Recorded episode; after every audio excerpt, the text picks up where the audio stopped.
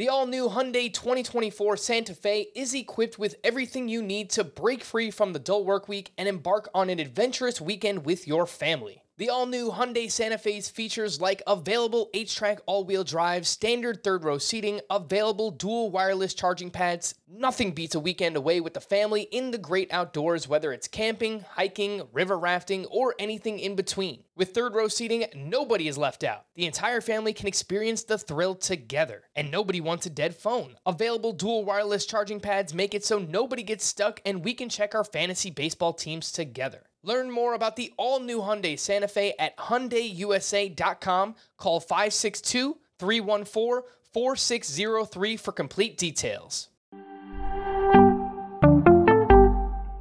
Welcome to the Fantasy Baseball Today podcast from CBS Sports. High drive, center field, hit the wall, grand slam. This is magnificent. Got a fantasy question? Email fantasybaseball at cbsi.com. Get ready to win your league. where fantasy becomes reality. Now, here's Frank, Scott, Chris, and Adam. It's the most wonderful time of the year. It's snowing outside here in New York City, but more importantly, it's Tiers Week. Welcome into Fantasy Baseball today on Monday, January 17th, Martin Luther King Jr. Day. How are we doing, Chris? So you got a new tattoo this weekend.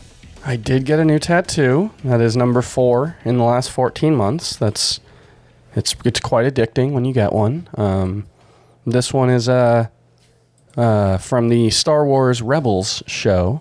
It's the Fulcrum logo for Ahsoka Tano because she's my favorite Star Wars character. And um, you know, I just got to make sure that I leave it alone this time because I didn't let it heal last time, and I had to get that touched up this weekend. So that's a tip. If you get a tattoo, it is an open wound. Don't touch it. Chris, there is a non-zero chance that I get a tattoo next weekend because I'm going away on my bachelor party to New Orleans, uh, and I don't know what's going to happen. I'm not really responsible for what happens. I guess that's up to the people that I'm with, but there's there's a chance. There's a chance that it happens. I used to be allergic it. to ink when I was a kid, so I don't. It it seems like not a great idea. Maybe I need to get like a test or something first, but I don't know. How are we doing? It might Scott? not work out for you. It might not. How we- Yes. Are you? Are you? Do you? Do you want to make that many lifelong commitments that close together, Frank? Yeah, I mean, why not, Scott? You only live once. How you doing? Uh, lots of people looking forward to the position tiers as they do every single year. Uh, and today we're going to focus on the corner infield. We've got first and third base. Kind of look like opposite ends of the spectrum so far this year in terms of just breaking down the positions. But what do you think, Scotty? Oh, third base is a disaster. I don't. I don't even know that you could put anything on the same spectrum as it, opposite end or otherwise. Um, these are both. These these bo- both of these positions really are kind of their own thing. First base is uh, top light, I guess. Com- especially especially compared to like shortstop and second base. But yeah, very like thir- first base is loaded with players who can fill out your corner infield spot late in a draft. You know, or if you play in a deep league, like there, there's plenty of first basemen to go around if competence is all you're looking for. If you're looking for studliness, not so much. Yeah, no, I, I think that's definitely fair. Third base, we've talked about it plenty. I'm sure other people have realized at this point as well that third base is uh, pretty shallow. There's not a lot of uh, studly talent up at the top. I think you can say the same thing for first base, but first base is is actually pretty deep. Chris, when we're talking about tiers overall, how to use them in a snake draft versus a salary cap draft, what would you say to that? It's just mostly it's all all about knowing where the most value remains or the most you know viable players in in the part of the draft that you're at. So if you you know if you're picking sixth and it's the seventh round and you've got you know three really good third basemen left and only one good second baseman left on your list, you take the second baseman now because the third baseman it, it's not guaranteed that they'll be there, but they have a better chance of being there. So it's mostly just about trying to optimize the way that you approach the draft at each point in the draft. That is basically the biggest way to do it. Scott, I think when discussing tiers, I often think of them uh, uh, about think about them as players who are projected for similar overall value. Not necessarily that they're going to do the same things, but just overall output maybe by the end of the season. And I think specifically for salary cap slash auction drafts, you might want to jump in on a position tier earlier rather than later because as that tier starts to dwindle down, you're going to see the last player in that tier is more than likely going to go for the rest of the players in that tier because people realize they know like okay the talent is drying up. simple supply and demand. That's I mean that what what you often see is the first player in a tier will sometimes go for way less than he should, and then people will be like, "Oh no, now we have to," and and so that'll happen. But sometimes that first player goes for way too much, mm-hmm. and so it's always a balancing act. Um, but I, I think you actually asked Scott. yeah, maybe that's why people confuse. You know, sometimes people confuse the things we're saying. No, it's okay. Um, yeah, no, I you kind of have to ap- approach it reverse. You kind of have to use the tiers almost the opposite way in a in a salary cap league where you're auctioning off players. Just wanted to get that in there in case people didn't know what a salary cap league was. Um, you almost have to do a reverse approach tiers written in reverse in that than in a snake draft where snake draft you're trying to aim to get the last player in a tier you know last second to last you know when it's close to completion. And then and then a salary cap draft you might um, you might want to jump in on the bidding in one of the earlier players in a tier. But you know it's tempting not to right? If, if you got a tier of six players and it's you know the bidding you feel like it's getting kind of high on that first guy you're like oh well there's five others i can turn to. But then the same thing happens with the second guy and the third guy and the mm-hmm. fourth guy and pretty soon it's like oh geez that last guy goes in, ends up going for $10 more than you were expecting him to go for because everybody knows.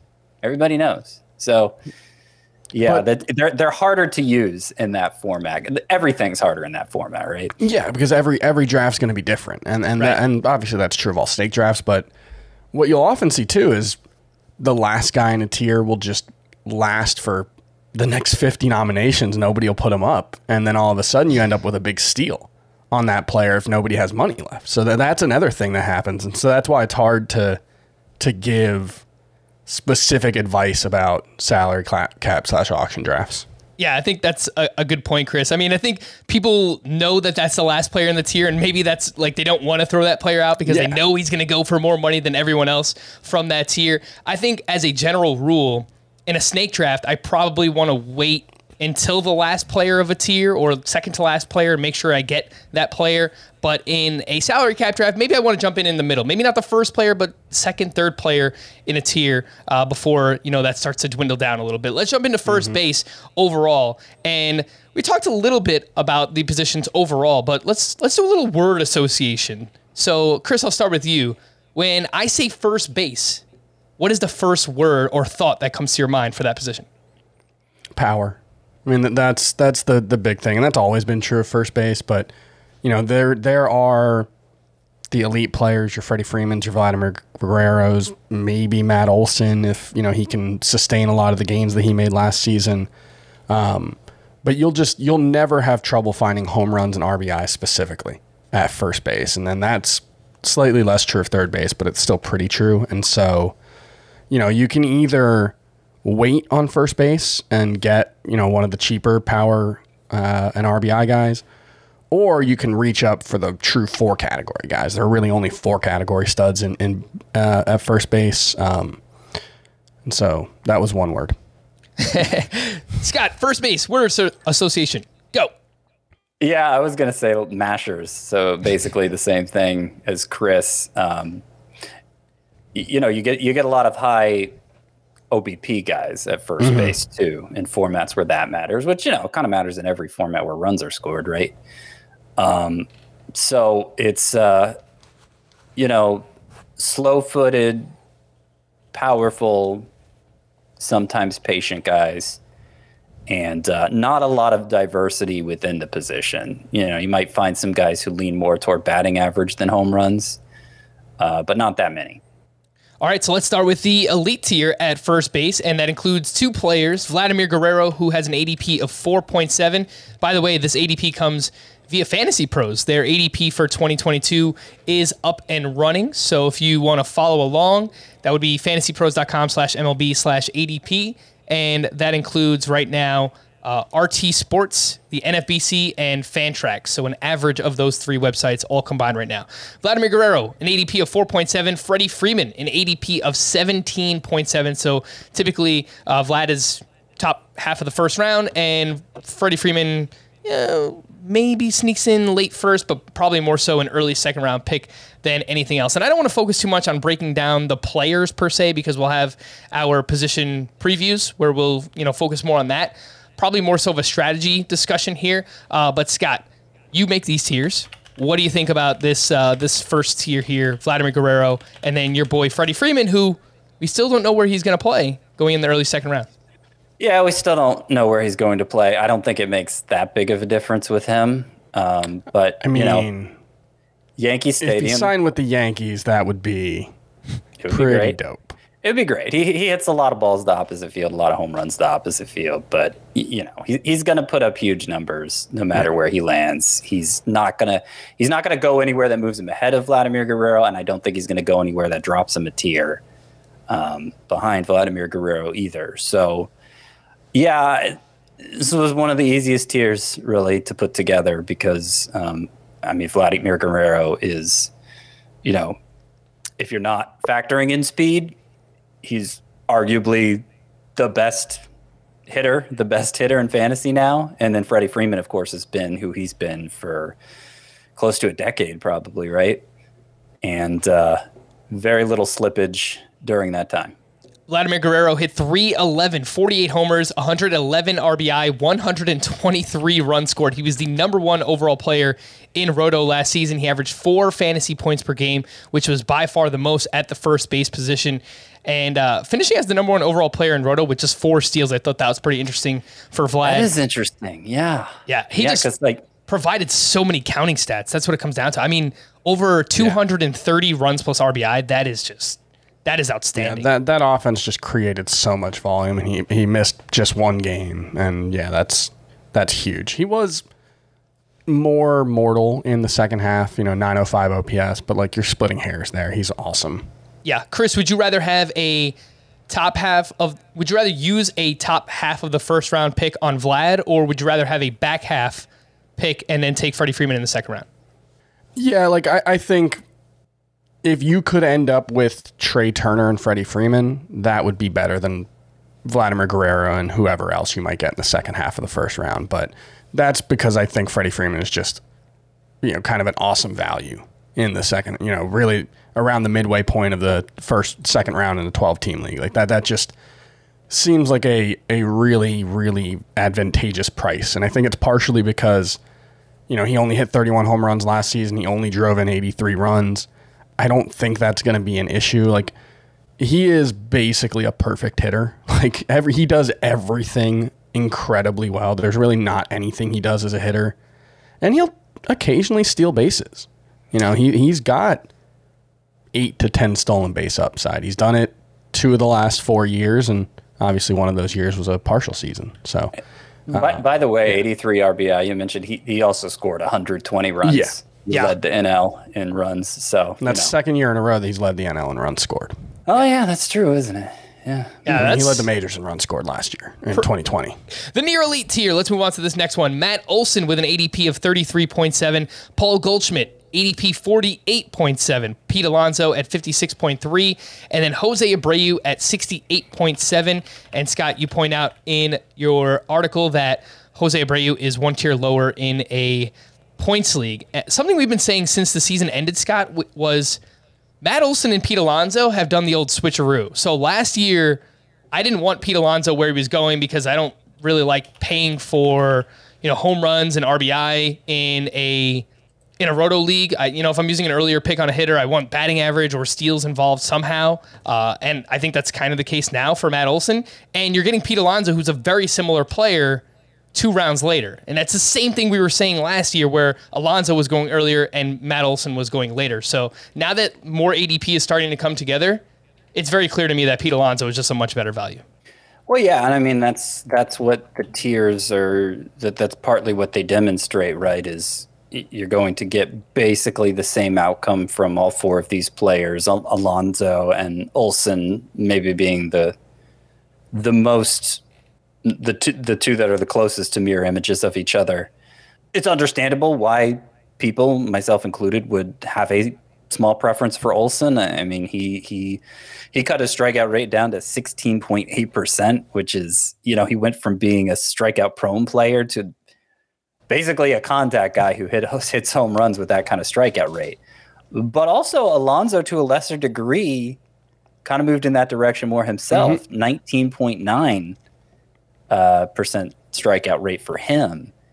I it didn't seem to improve his stat line to the same extent it did Olson's, but I don't think you can predict things that finely to say that okay, Olson is just a better player now, and I expect mm-hmm. better numbers from him. You know, Yeah. And it, it doesn't seem like Alon or yeah, Alonso had to sacrifice power for those contact improvements. No. You know, it's not like he had a higher barrel rate in 2021 than he did in 2019. His average exit velocity was higher. His max exit velo has been right at 118.3 three straight seasons. So there, I, I think we could see an, a a delayed breakout from Alonso and, and you know his expected WOBA was 376. It was 373 in, in his rookie season, and that was in a league where the average WOBA was 320 compared to 314 last season. So, you know, in in that context, he was arguably better than his really really good rookie season. And don't get me wrong, I I still like Matt Olson, and in a vacuum, I'd rather have Matt Olson over Pete Alonso if they were going at the same ADP. That's just not the case this year. Mm-hmm. As great as Matt Olson was in 2021, he did slow down a little bit in the second half. Seems like maybe due to some bad BABIP luck, the strikeout rate was still really strong in that second half for Matt Olson. But he hit 257 with an 878 OPS over the final three months. Pete Alonso went on the IL in the middle of May with a sprained right hand. He returned on May 31st. From that point on, he hit 270, 31 homers, and 893 OPS over 115 games. That is a 40 homer pace over the course of 150 games. So nearly a full season. I usually don't project 162 games because it's not realistic. A lot of players don't do that at this point. But Pete Alonso was actually better over the final three or four months than Matt Olson was. So uh, yeah. Yeah. give me give me the discount there on Pete Well- Alonso. Can can we ask- throw Pete Alonso's 2021 season in everyone's faces when they mention the home run derby curse? Because he got a lot better after the home run derby. but but Chris, I don't. I Shohei don't Ohtani. I think people need to believe in certain people need to believe in curses like that. So I, I don't. I, no matter how much evidence you offer to counter it, I just I just don't think it matters to them. I, didn't want to say for Matt Olson though. Like, what if he goes to the Yankees? Oh, geez. Right. Oh, what if he gets? No, actually, what, what, weren't they talking? No, they were talking about playing him at a different position, right? Wasn't that one of the rumors? No, no, that, That was, was Matt Chapman. That was Oh, Matt, Matt Chapman. Chapman. Okay, Yeah, sorry. Yeah. It, it, it- it's a good point that you bring up, Scott, because it, it seems almost certain that Matt Olson is going to wind up somewhere else because there's all this talk about how the Oakland A's are going to go into a full rebuild and, and they want to get as much value out of their, you know, viable MLB players as they possibly can. So whether he winds up with the Yankees, which seems like a real possibility, if Freddie Freeman signs somewhere else, there was talk that the Braves could trade for Matt Olson. I wouldn't rule out the Los Angeles Dodgers because they've been linked to Freddie Freeman as well. So yeah, all three of those teams I think would be pretty damn good for uh, Matt Olson regardless. They're uh, by far better ballparks than where he currently Yeah, plays. they would all be improvements, and I think Yeah. that's one of the things with Matt Olson is if he stays in Oakland, I don't think you can just expect a a you know higher batting average than you know even the 271. Like that might be close to what the highest you could expect from him, just because of the park he hits, the home run, the fly ball tendencies, all of that stuff. I think it's going to make him a low BABIP player. He has a 275 BABIP for his career.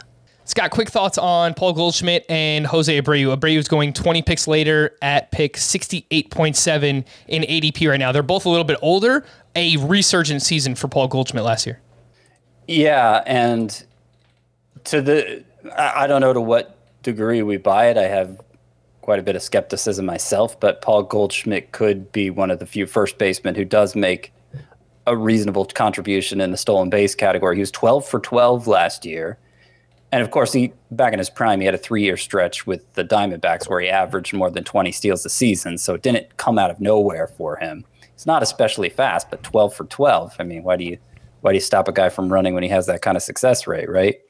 So, um, you know, mostly I'm buying him for his bat, and you know, he he showed signs of decline prior to last year, the the two years prior to that, but I mean, you see what the numbers where they are. It looked like it looked like prime Goldschmidt again. So um, I don't know. I, I I think he belongs in this tier. He's not one I'm going to be especially enthusiastic about drafting, but if he ends up being the last guy left, then that's that's that's uh, that's what the tiers are there to. Uh, you know, sometimes sometimes the tiers make the decision for you.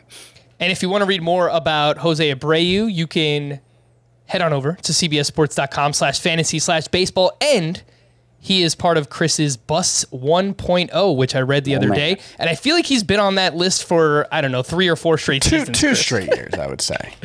Uh, but yes, if you want to read more about Jose Abreu, then you can find out there. Uh, if not, then wait till our first base preview where we will break down all of these players uh, more in depth on that podcast. The next best things tier, and this is where we see a big drop in price, and this is what tiering the players together is all about. So I mentioned Jose Abreu's ADP in that last group, sixty-eight point seven.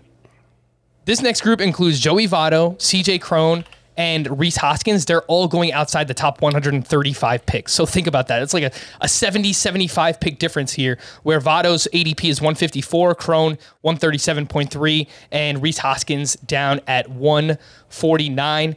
And Chris, I think if you wait at first base, these guys aren't I don't think that they're going to be difference makers. I guess Joey Votto still can because he showed it last year. It's you know mm-hmm. obviously he's getting up there in age, but yeah, I would I would feel okay. That's the way I would put it. Okay if I wound up with one of these guys as my starting first baseman. Yeah, I mean, this is where you start to see the the all or nothing kind of power guys. So it's really there's not that many guys who provide four category potential. You know, even Jose Abreu, he's really only like a plus in two categories at this point in his career, probably, unless he you know has another 2020 season. But um, Votto is the one in this group that I think could be potentially a four category contributor. I know his average wasn't great last season, but you know he the way he bounced back for as a power hitter does make me think that there's still you know the potential for like a actually not that much different from what Paul Goldschmidt did last season. I could see him hitting 290 with 35 plus homers. Yeah, and uh, you mentioned bounce back in the power department. Chris, he actually did something he never did before. 297 isolated power was a career high in his age 37 season. We're talking about Joey Votto, who is likely, in my opinion, going to be a future Hall of Famer, and he just did that again at age 37. So, 51st overall player in Roto, 3.4 fantasy points per game. That was tied for fourth at the position with Paul Goldschmidt. He hit 36 homers. 19 players hit 35 or more. He did it in the fewest amount of games, 129. So he sold out for power, but he's kind of just like one of those advanced hitters where he found a way to make it work. And I'm not really going to doubt it as long as he could stay healthy. I think Well, that's and he called it. I mean, Yeah. that's that's what um, I think helps me to buy it more. Is he deliberately changed his approach to get more power, and he predicted what the results would be, and and and that's what they were. And actually, it started late in in uh, in 2020, and I know Yep. kind of the whole season was late, but he was batting 204 with three home runs. Um, what was that?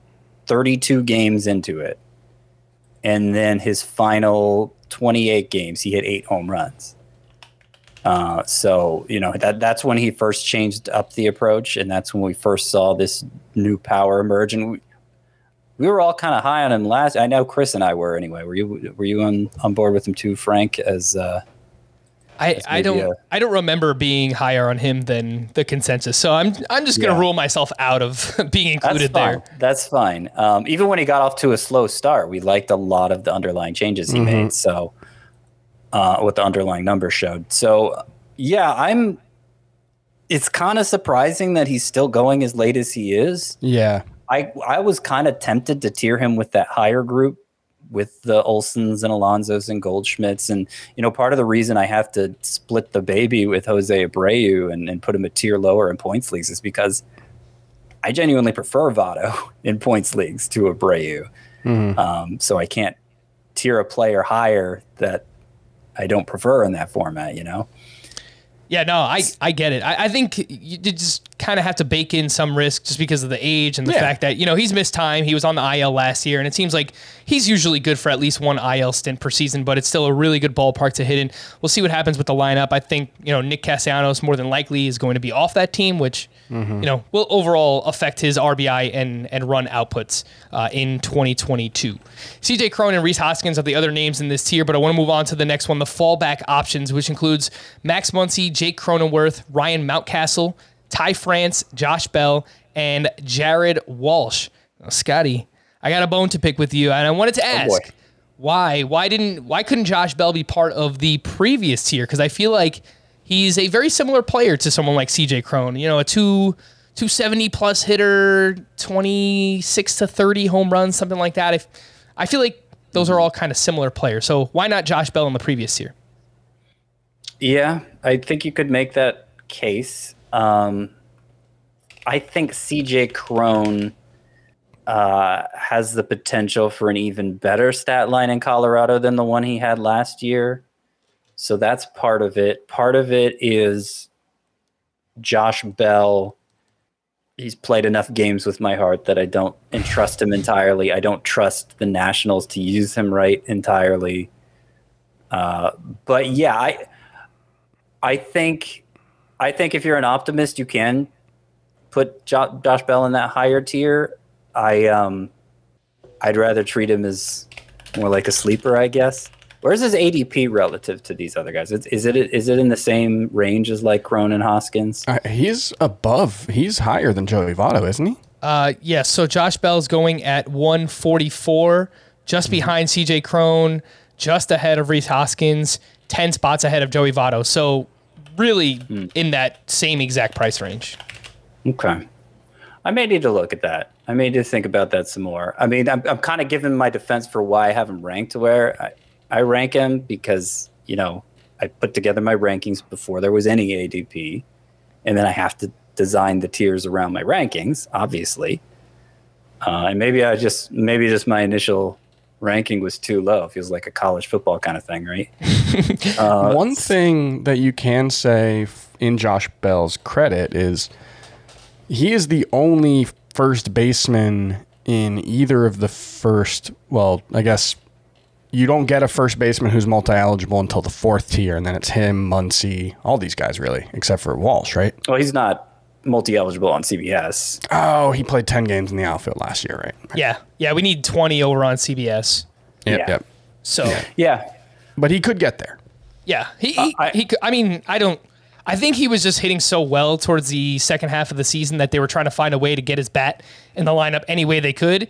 And with the universal DH coming, I think you know, if they're going to do that, they're probably just going to play him at DH or, or first base. So I would uh, I would put some doubt on the outfield, but I think if you play in Yahoo, he will have that eligibility. So I guess keep that in mind. Uh, it was a really slow start for Josh Bell last year. From May 1st on, however, 279 batting average, 25 homers, and 865 OPS over the final 129 games. Max Muncy, we spoke about recently, he is in this tier, obviously dealing with that UCL injury. We still kind of need to wait to get more information there. Jake Chrono, Cronenworth will have first, second, and shortstop eligibility on CBS. I think more likely is you'll use him as a middle infielder. That's just kind of my early takeaway. Uh, we talked a lot about Baltimore recently moving the left field wall back, and it was a big topic of conversation on Twitter this weekend. And uh, Ryan Mountcastle looks like you know we probably should decrease him in in value because of that. Mm-hmm. The one name we haven't really talked about here, Chris, is is Jared Walsh, who I think the Jared Walsh optimist will also argue that he might need to be in that previous tier based on what he just did last year 277, 29 homers, 98 RBI. He was really good and that was without Mike Trout and Anthony Rendon in the lineup for a lot of the season.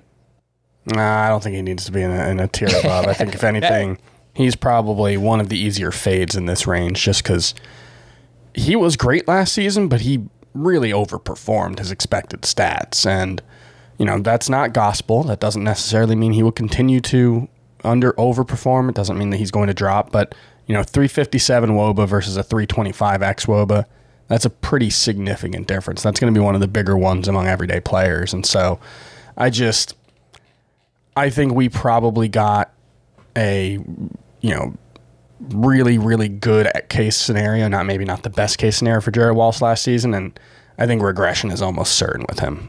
All right. Yeah, he does hit a lot I, of ground balls and he struggles mightily against lefties as well. Go ahead, Scott. Yeah, I wanted to mention I actually have Walsh a tier lower in points leagues and, and Ryan Mountcastle too. Those are the two from this tier who would tier lower in a points league. So yeah, um, they they might be the two I want least from this tier, and I'm I'm happy to be apart from the consensus on that.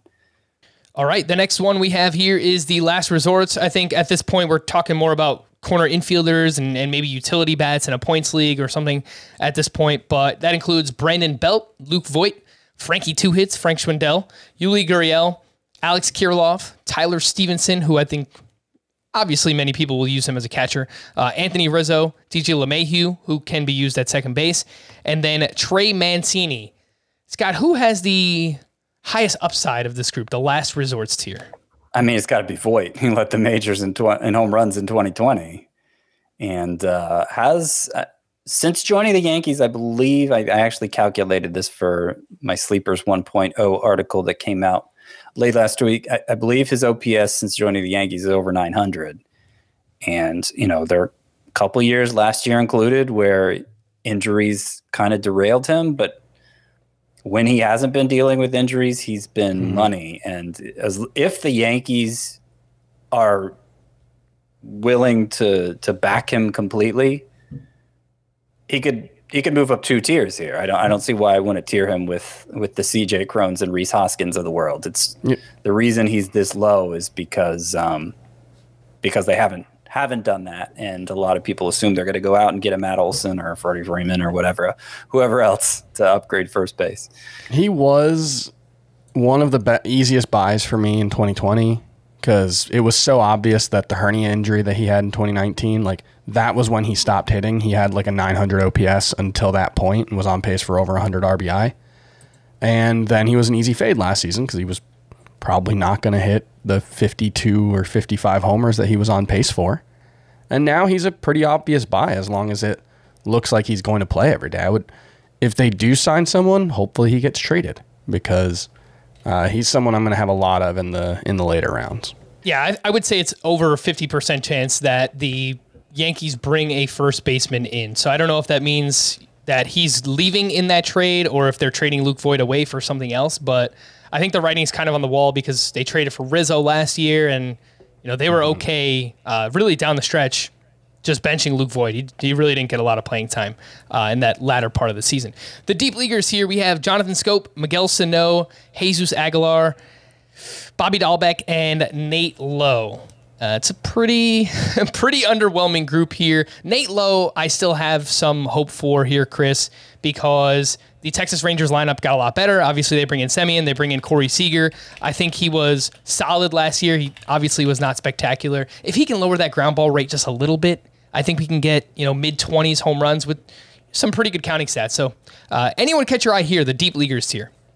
Mm, I mean, I think all of these guys, like maybe Miguel Sano has one of those seasons where he puts up a 360 BABIP and can be useful, but for the most part, no. I, I think this like Nate Lowe. Nate Lowe is probably the most interesting one. Jesus Aguilar, I think, is a.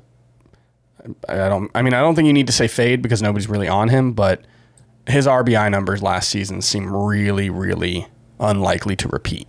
Um, so, I do. Yeah. I do feel like all these players are usable though, right? I mean, Jonathan Schoop, who's also eligible at second baseman, he was my second baseman for the majority of the year in the in the podcast league mm-hmm. last year, the 12 team points league, where I had the highest scoring team, even though I didn't make the playoffs.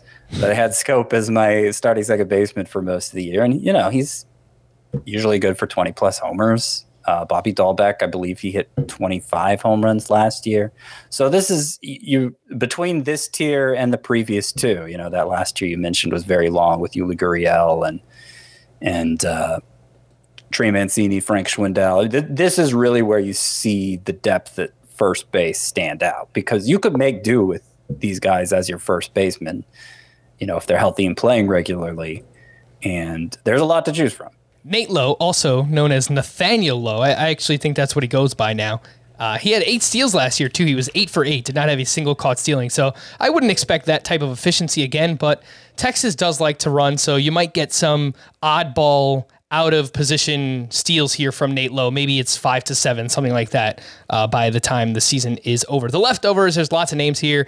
That includes Seth Beer, Keston Hiura, Carlos Santana, Eric Hosmer, Spencer Torkelson, Triston Casas, LaMonte Wade, Rowdy Tellez, Lewin Diaz, Bobby Bradley, Nick Pratto, Christian Walker, and Vinny Pasquantino. There are, again, a lot of names in that tier, so don't worry if you missed out on That's a some of them. long tier at every position. I just I just throw in a bunch of names that people might care about at the end there. Yeah. Scott, just say a name. Who is the one that Uh-huh. you are most intrigued by in this tier? Just just give me a name. I mean, Uh, there's an obvious one, right?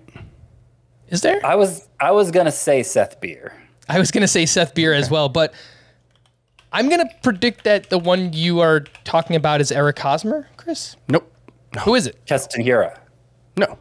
No. All right, so I guess it's not obvious it's at not all. Who is it, Chris? Spencer Torkelson. Uh, yeah, Okay.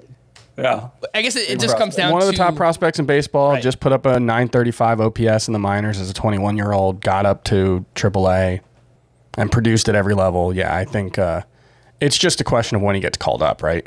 Yeah, it, that's the same thing that could be said for. I mean, there's a few prospects in this tier. Triston Casas with the Boston Red Sox. A lot of people excited about him. Nick Pratto, same thing with the Royals. He made it to AAA last year, so could see him up early in the season. And I think that would probably just completely sink Carlos Santana's value at that point. And Vinny Pasquantino. He's another prospect in the Royals system, but he hasn't played at AAA yet. So I think that's maybe a little bit further down the road into the season. But uh, yeah, I think all names that you need to just remember, put them on your scout team, see what happens. The steamer projections for Spencer Torkelson, by the way, 130 games projected, 259 batting average, 29 home runs, 77 RBI. It seems very optimistic, but uh, if we get that many games, that's that's within the range of outcomes for Torkelson. Yes, he is that good of a player. Before we hit the break, I want to promote a few things. Our friends over at Fantasy Football Today, that includes includes Chris, by the way, are up for the best social media award. It'll take you 10 seconds to vote for Fantasy Football Today. Just hit the link that is included in the podcast and YouTube description. If FFT wins the award, the, the best social media award, we'll give away some free free Fantasy Baseball Today hoodies. So vote now and win an FBT hoodie. Again, the link is in the podcast and the YouTube description. Help out our friends, Chris, Adam, Jamie, Dave, and everyone else who contributes on that podcast so that they can take home the best social media award. The podcast scheduled for this week, by the way, should have mentioned this earlier. Monday, Wednesday, Thursday. The past, we've been juggling things around. Uh, we are off on Monday, so we're not going to podcast Monday night. Uh, so we will be back Tuesday night. So Monday, Wednesday, and Thursday are the mornings that you will have a podcast in your feed.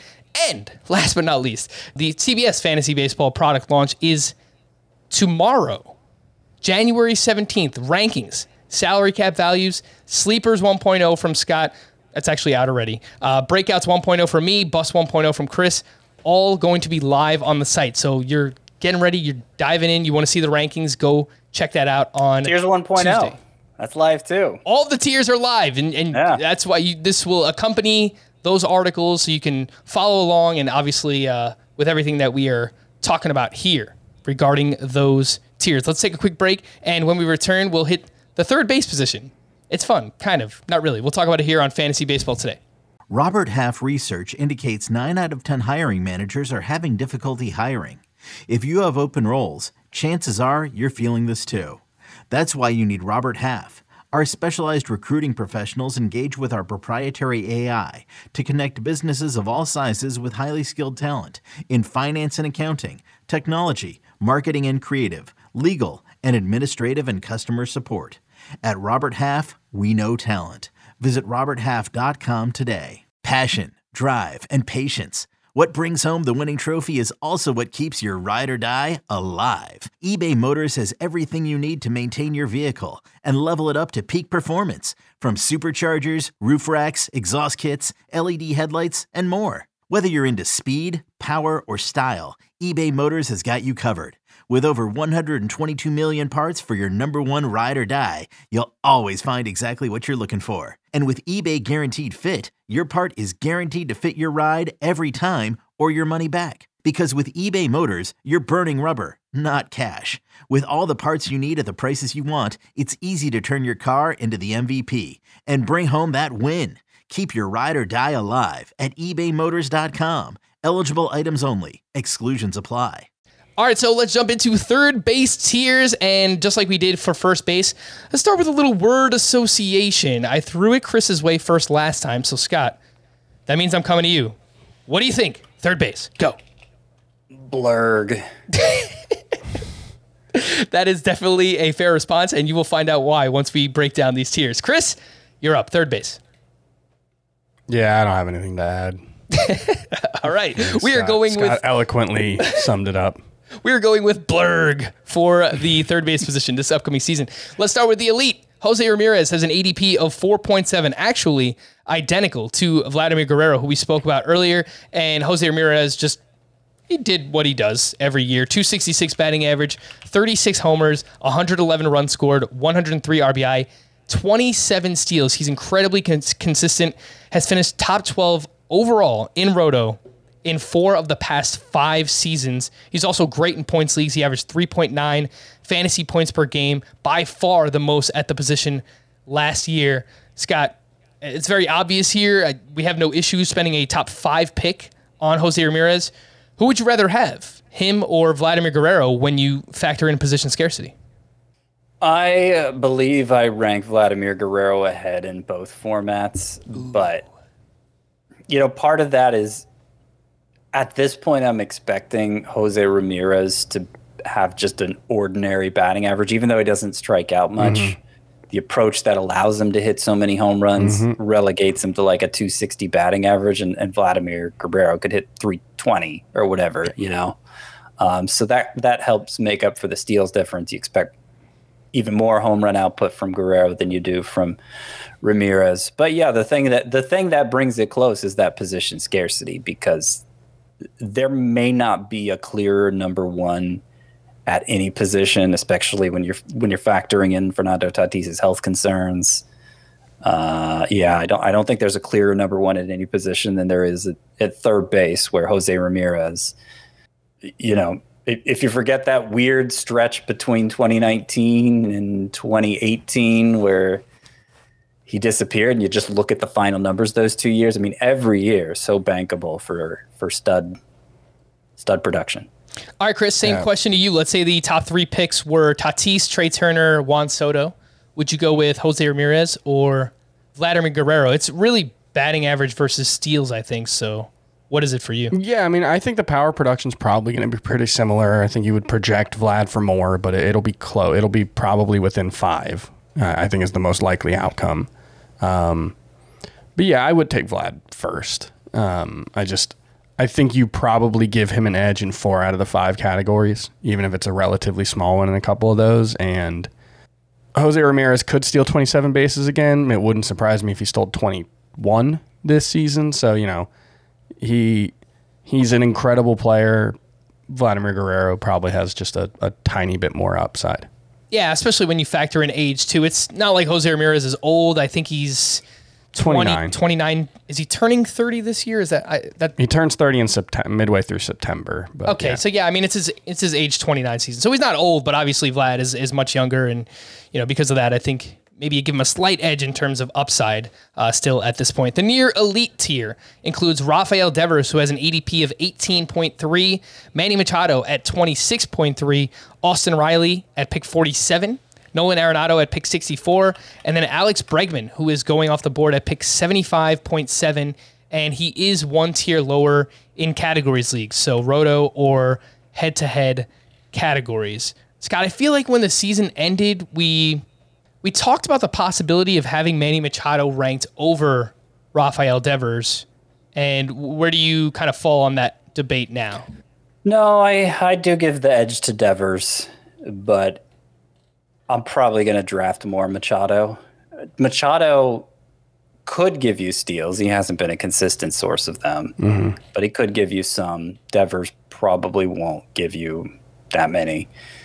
Um, but Devers seems like a better look. Machado could just have better numbers across the board. I mean, we've we've seen that from him before, but Devers seems like a safer bet in the pure hitting categories than Machado does. Uh, so I do rank him slightly ahead, but it might be like two spots different in my rankings. Yeah, tiers wise, I mean, obviously they belong in the same tier. Um, the interesting ones in this tier, I think, are Arenado and Bregman. Bregman, as you mentioned, only in this tier in points leagues because his plate discipline's incredible. So I think it's it's fair to elevate him in that format. Arenado, though, is going quite a bit later than these other three: Devers, Machado, and Riley. Uh, I've tended in in the few drafts I've done so far to to to kind of round three, four turn take Riley, just take him so that I don't have to worry about how awful this position gets. And by the way, I, I think the tiers even kind of undersell how bad it is because there's so many risks within each tier. Um, but yeah, I usually I, I've tended to take Riley at the three four turn now. I, I still think that's fine, but seeing how late Arenado consistently goes, around six, sometimes around seven, I yeah, I I, I think he's probably the third baseman I'm going to end up with the most, and given that I'm tiering him with those other three, it makes sense. Yeah, we talked about Austin Riley a lot recently. We did a podcast, Can the 2021 Breakouts Do It Again in 2022? And we talked a lot about the possibility of batting average regression for Austin Riley mm-hmm. because he hit 303 with a 279 expected batting average. And while he hits a lot of line drives, his his BABIP was 368. It was third highest in baseball. So I think we just expect natural regression. Maybe Austin Riley hits 275 to 280, which is still really good. And I think it will be better than Nolan Arenado. But uh, Chris, what do you think about that conversation of Austin Riley, Scott talking about taking him at the three four turn, where you might be able to wait until you know if you're if you have a late first round pick, you might be able to wait till the five six turn to get someone like Nolan Arenado. Would you rather do that? Yeah, it's pretty unlikely that I'm going to draft Austin Riley. I think I would rather have Arenado and Bregman at their cheaper prices. Um, you know, I, I think Riley, it's one of those things where it, it just depends on if he can sustain the progression that he made last season. And he's young, he's a top prospect, he's a talented player. So all of those things are working in his favor, but it's also worth remembering that progress is not always linear.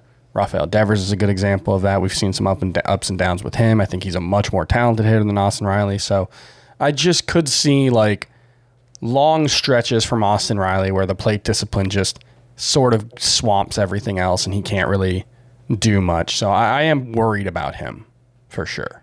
I, I think the most worrisome aspect of Riley's profile, same thing for Manny Machado, is batting average. Mm-hmm. And y- yeah, Arenado, he's as a Cardinal, he's probably going to hit 260. He doesn't get that BABIP boost. Puts a lot of balls in the air. Doesn't get that BABIP boost he used to get at Coors. Puts a lot of balls in the air. Uh, so, see, you know, you you you know, Arenado's probably not going to help you in batting average. But if you're penciling him in for 260, I mean, I don't think Riley or Machado is a sure thing to hit over 260 either. Yeah. You know, and they're, they're probably hitting, they're probably all hitting between 30 and 35 home runs. So, and that's, those are the kinds of things you think about when you're putting together tiers is what, what is the most likely scenario for this player?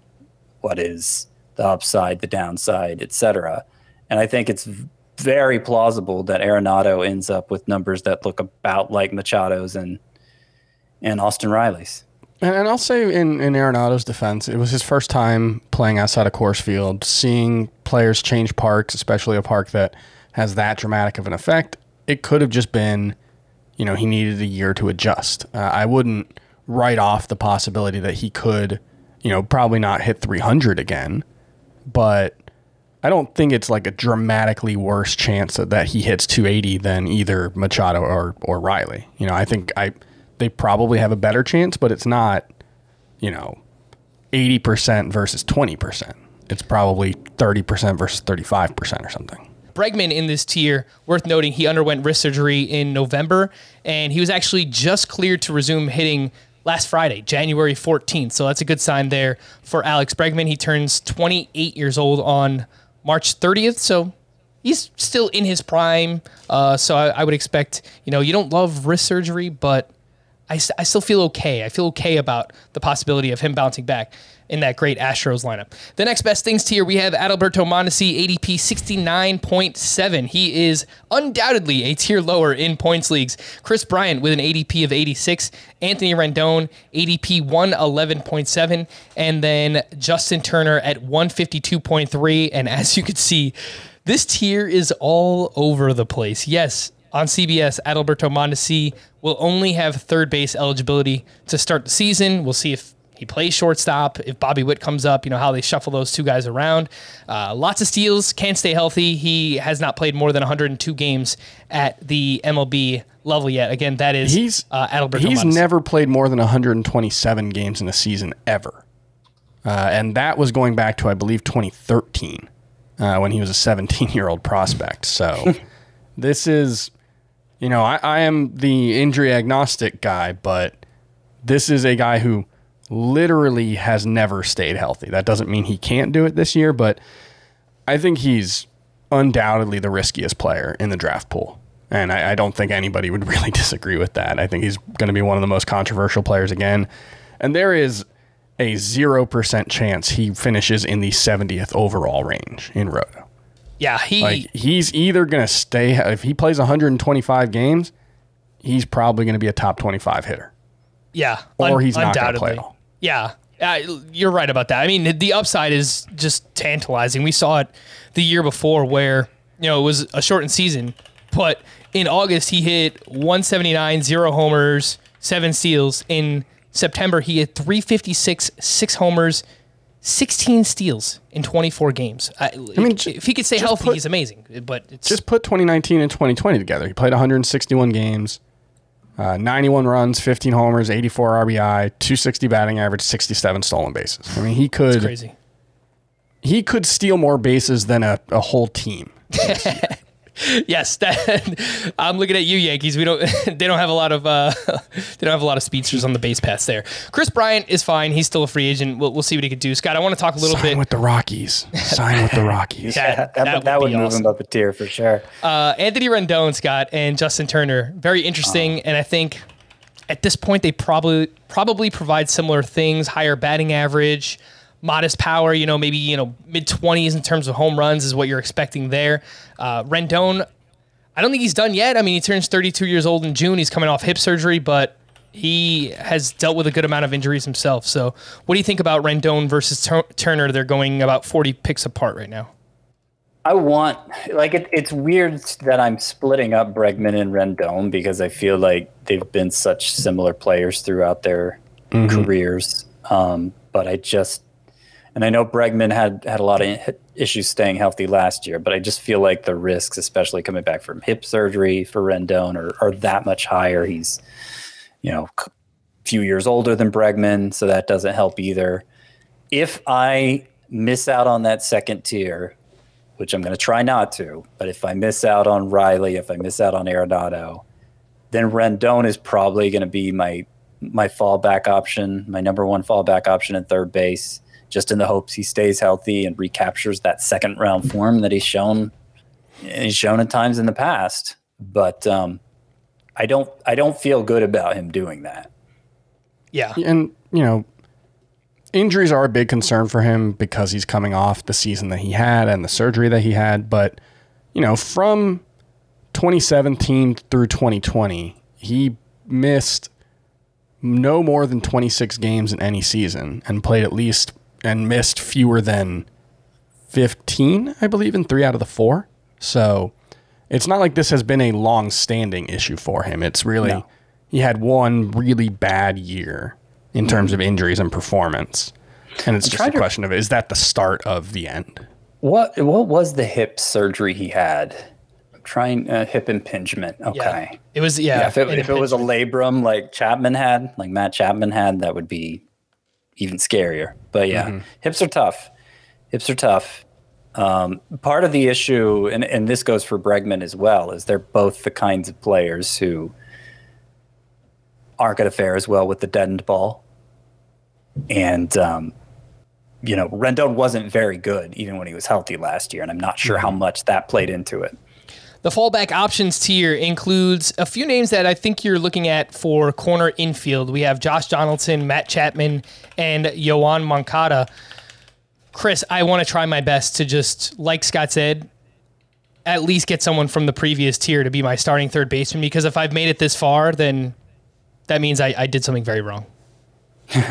Yeah, I, I don't hate the idea of having Matt Chapman as my starter just because I, I do think there's a pretty good chance he bounces back. He's still, you know, young enough that you wouldn't think it's just the end for him. Um, so, and, you know, one thing that I, I don't mind if you're the type of person who's really anal retentive about setting your, your lineups, especially in a daily league, is like if you could get Josh Donaldson and CJ Cron as your corner infielders and just like anytime CJ Cron's not at Coors Field, start Josh Donaldson, that would probably be a very, very profitable uh, companion. And, you know, you know Josh Donaldson, you're not going to get a full season from him at this point. But he was still pretty productive when you Yeah. when he did play last year. The StatCast numbers were outstanding for him. Yeah, you never know when that's going to end. He's in his late 30s at this point. So definitely not somebody you want to rely on as your number one third baseman. That's why this tier's called the fallback options, right? I would say I, I would agree with Chris about Chapman, and in fact, I have Matt Chapman in my sleepers 1.0. That's my that's my number two fallback op. That you know, if I don't get the Riley or an Arenado, going for Rendon. If that doesn't work out either, I'm going for Chapman because he'll be another year removed from that torn labrum in his hip. And that's when we Buster Posey, that was that was how he pulled that fake out where he we thought he was done is because he needed a few years to get back to full strength after that same surgery and it happened last year and he was he was great again. Um, Chapman, you really saw it impacted in his exit velocity way, way down last year. If he gets that back up, I, I think he he's back to being a 40 homer candidate, especially if he winds up with the Yankees, right? In Yeah. Yankee Stadium.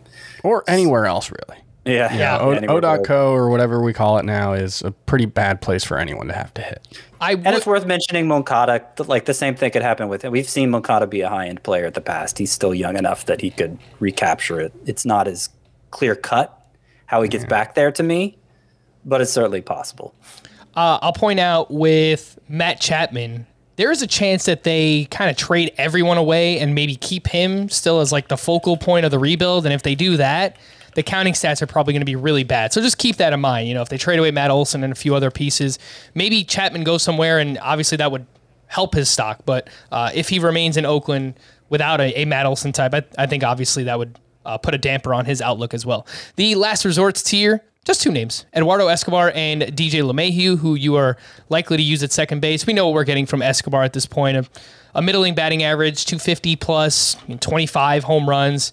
I think he'll likely play every day or you know close to every day for the New York Mets. But I want to move on to the Oh, wait, wait, wait. Just real quick. The last right. resorts has two players at third base. That is compared to nine at first base. Yeah, it's it's bad. It, there's just not a lot of even when you're talking about at least at first base, like you said, Scott. There are names that are usable, someone that could provide something later on in your drafts there. And uh, I think as we get into this next tier, the deep leaguers, there is some upside here. So I don't want to sell this tier short, but it includes Ryan McMahon, A. Eugenio Suarez, Luis Arraez, Patrick Wisdom, Jeimer Candelario, and a former love interest of one Scott White, Brian Hayes. Love no more because I've seen some bashing going on on Twitter regarding uh, Brian Hayes. I Scott, can't believe what his ADP is. It's base. He's basically getting drafted the same as he was last year, around 150th. I'll tell you exactly why, Scott. People are basically throwing out last year because of the wrist injury. They think it was solely because of that, and I guess there's a chance that that still affects him this year. And a lot of the drafts that are happening now are high stakes leagues, NFBC, and you need speed. And he gives you out of position speed. You know, he's projected Yeah. for double digit steals at third base, which, you know, you're not really going to get that from anyone else outside of Jose Ramirez. So those are the main, I guess, defending points yes, for Ke'Bryan that- that- I got those defenses on Twitter. I, I would say that double digit steals potential, 15 steal potential, let's say, isn't worth the hit I think he's going to give you in the other categories. I, I don't know that 30 steal potential is, frankly, because I'm just not confident he's going to provide much of anything in the way of power anymore. They could be right that it was all the wrist injury. It was just a season that got derailed early by that injury. He was not healthy the rest of the way, and that's why his numbers were as bad as they were. But the minor league track record doesn't support that theory. It's really just that stretch of what 18 games in 2020 that suggests he could be this this great hitter and you know, if, if that's the most recent thing I've seen from you, you're an up and comer and you have some nice underlying contact skills and everything, okay, I'm willing to see the glass half full like I was last year. But when we have this much larger sample that suggests, like his minor league stats did, he's not much of a hitter, then I gotta I gotta play it more skeptically than it seems like the majority are. So that's why I have him tiered here with like uh, Jeimer Candelario and Patrick Wisdom who, as you pointed out, Frank, I mean, Candelario was useful last year. Wisdom has 40 homer potential, probably. He might strike out too much to even keep his job. So there, there is upside here beyond just Hayes. Uh, but you're not, you can only expect, expectation wise, you can only expect so much from this group. I will point out with uh, Luis Arraez, he was featured in my breakouts 1.0, and he had a pretty I'm not going to say big. I, I, it was a very good second half where he hit 266. He had an 850 OPS, and he just improved, improved in all the ways that you want to see. He lowered his strikeout rate. He raised his walk rate. He hit more line drives. He made more hard contact. He's likely to play every day. And remember last year, you know, they were kind of messing around where they weren't playing him every day. And, and once he started hitting, yeah, they got him in there. So projected to play every day, start at third base for the Milwaukee Brewers. It's a solid lineup. I think there's some upside there, and Great it's a park. really good ballpark to hit in as well. So for all those reasons, uh, Chris, I know that someone you liked in the past, Luis Urías. I think if everything breaks right for him, we could see like a 270, 25 plus homer, you know, maybe six to eight steal kind of season, which I think would be a very, very good, very good player at, at his cost right now. I mean, from June 1st, his 146 game pace, he started, he was on pace for 146 starts from June 1st on he hit 261 with a 29 homer, 99 run, 83 RBI pace. Yeah. Like he, I don't know how sustainable it is. Some of the underlying numbers don't quite back it up, but yeah, he's he's absolutely someone I would love to draft. And I'm struggling with Ryan McMahon. Uh, and uh, uh we don't talk about defense much in fantasy sports, obviously, because it doesn't matter, except for you know supporting pitchers. But he was worth 22 fielding runs last season, and that got him to a 4.0 wins above replacement, which is by far the highest of his career. Mm-hmm. If that falters, like if he takes a step back defensively, if he regresses, I think he's at the point in his career where he's not guaranteed an everyday job. He is you because know? he's on the Rockies, you know, Chris. I mean, they just eh, maybe. Even if they had a great prospect, I'm sure they would just keep running out Ryan McMahon and his, you know. But he's also the kind of guy that, like, if he happened to get traded, oh, I don't would, think yeah. he would be fantasy relevant at all. No, he wouldn't. You're absolutely right about so, that. I mean, like many he Rockies, has never had a, a league average OPS plus. Yeah, no, he's never. Yeah, like he's a pretty bad hitter outside of the context of Coors Field. He, he was a solid hitter last year. I'll give him credit. 254, 23 homers, 80 runs, 86 RBI, six steals. I mean, that's that's an okay player. I mean, that's a usable corner infielder. So I, I don't want to sell him short. He he had a solid season and completely changed the launch angle and the batted ball data. So you know, if he continues to go down that path, then then maybe we could see even more from Ryan McMahon. But uh, yeah, no, I think it's a good point that you bring up. Uh, the numbers were pretty pretty ugly after April, though. I know he had like a good first month or two, and then he yeah. basically fell off. The leftovers we'll quick, quickly wrap up here. Lots of names here: Alec Bohm, Josh Jung, Jose Miranda, Cavan Biggio, Evan Longoria, Mike Moustakas, Jonathan Villar, Gio Urshela, J.D. Davis, Luis Arraez, Abraham Toro Hernandez, Brian Anderson, Carter Kieboom, Josh Harrison, Jon Berti, and Jake Burger. It's got some prospects in this tier. Pretty interesting. Josh Jung, Jose Miranda. Um, just give me a name. Maybe your favorite sleeper of this group. I'm going to say Josh Jung. I think he could push for a job in spring training. I'd like his chances more if he was on a team with a chance to go somewhere. But uh, you know, him and him and Jose Miranda both. If we hear a lot of buzz about them in spring training, they could they can move up quite a bit in my rankings. I've done. I'm I'm about to complete my third draft of the offseason and I have Jung, Josh Jung on one team. I have Jose Miranda on the other. So, especially in like these deeper best ball or draft and holds, they are players at third base that I'm targeting later who I think do have some upside. Chris, just give me a name, a, a favorite sleeper here or someone that you're enticed by in this leftovers here. Uh, Alec Bohm. I, I like the the idea of taking him with a bounce uh, with a late round pick as a bounce back candidate. The underlying numbers aren't great overall, but there are enough enticing things there. I mean, the average exit velocity being 89th percentile is a big deal. So that if he puts things together, uh, he could.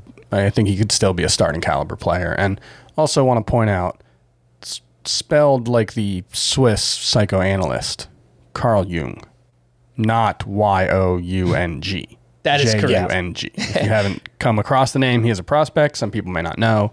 They hear you say Young, they're going to be like, "Where's this Josh Young guy?" J U N G. It's a good point. Yeah, I mean, probably something I should reveal to the people as the host of this podcast, but that's why you're here, Chris, to help me out. So, Josh, J U N G is the name there, third base prospect with the Texas Rangers. We're going to wrap there for Chris and Scott. I am Frank. Thank you all for listening and watching Fantasy Baseball today. We'll be back again on Wednesday with the middle infield tiers. We will see you then. Bye bye.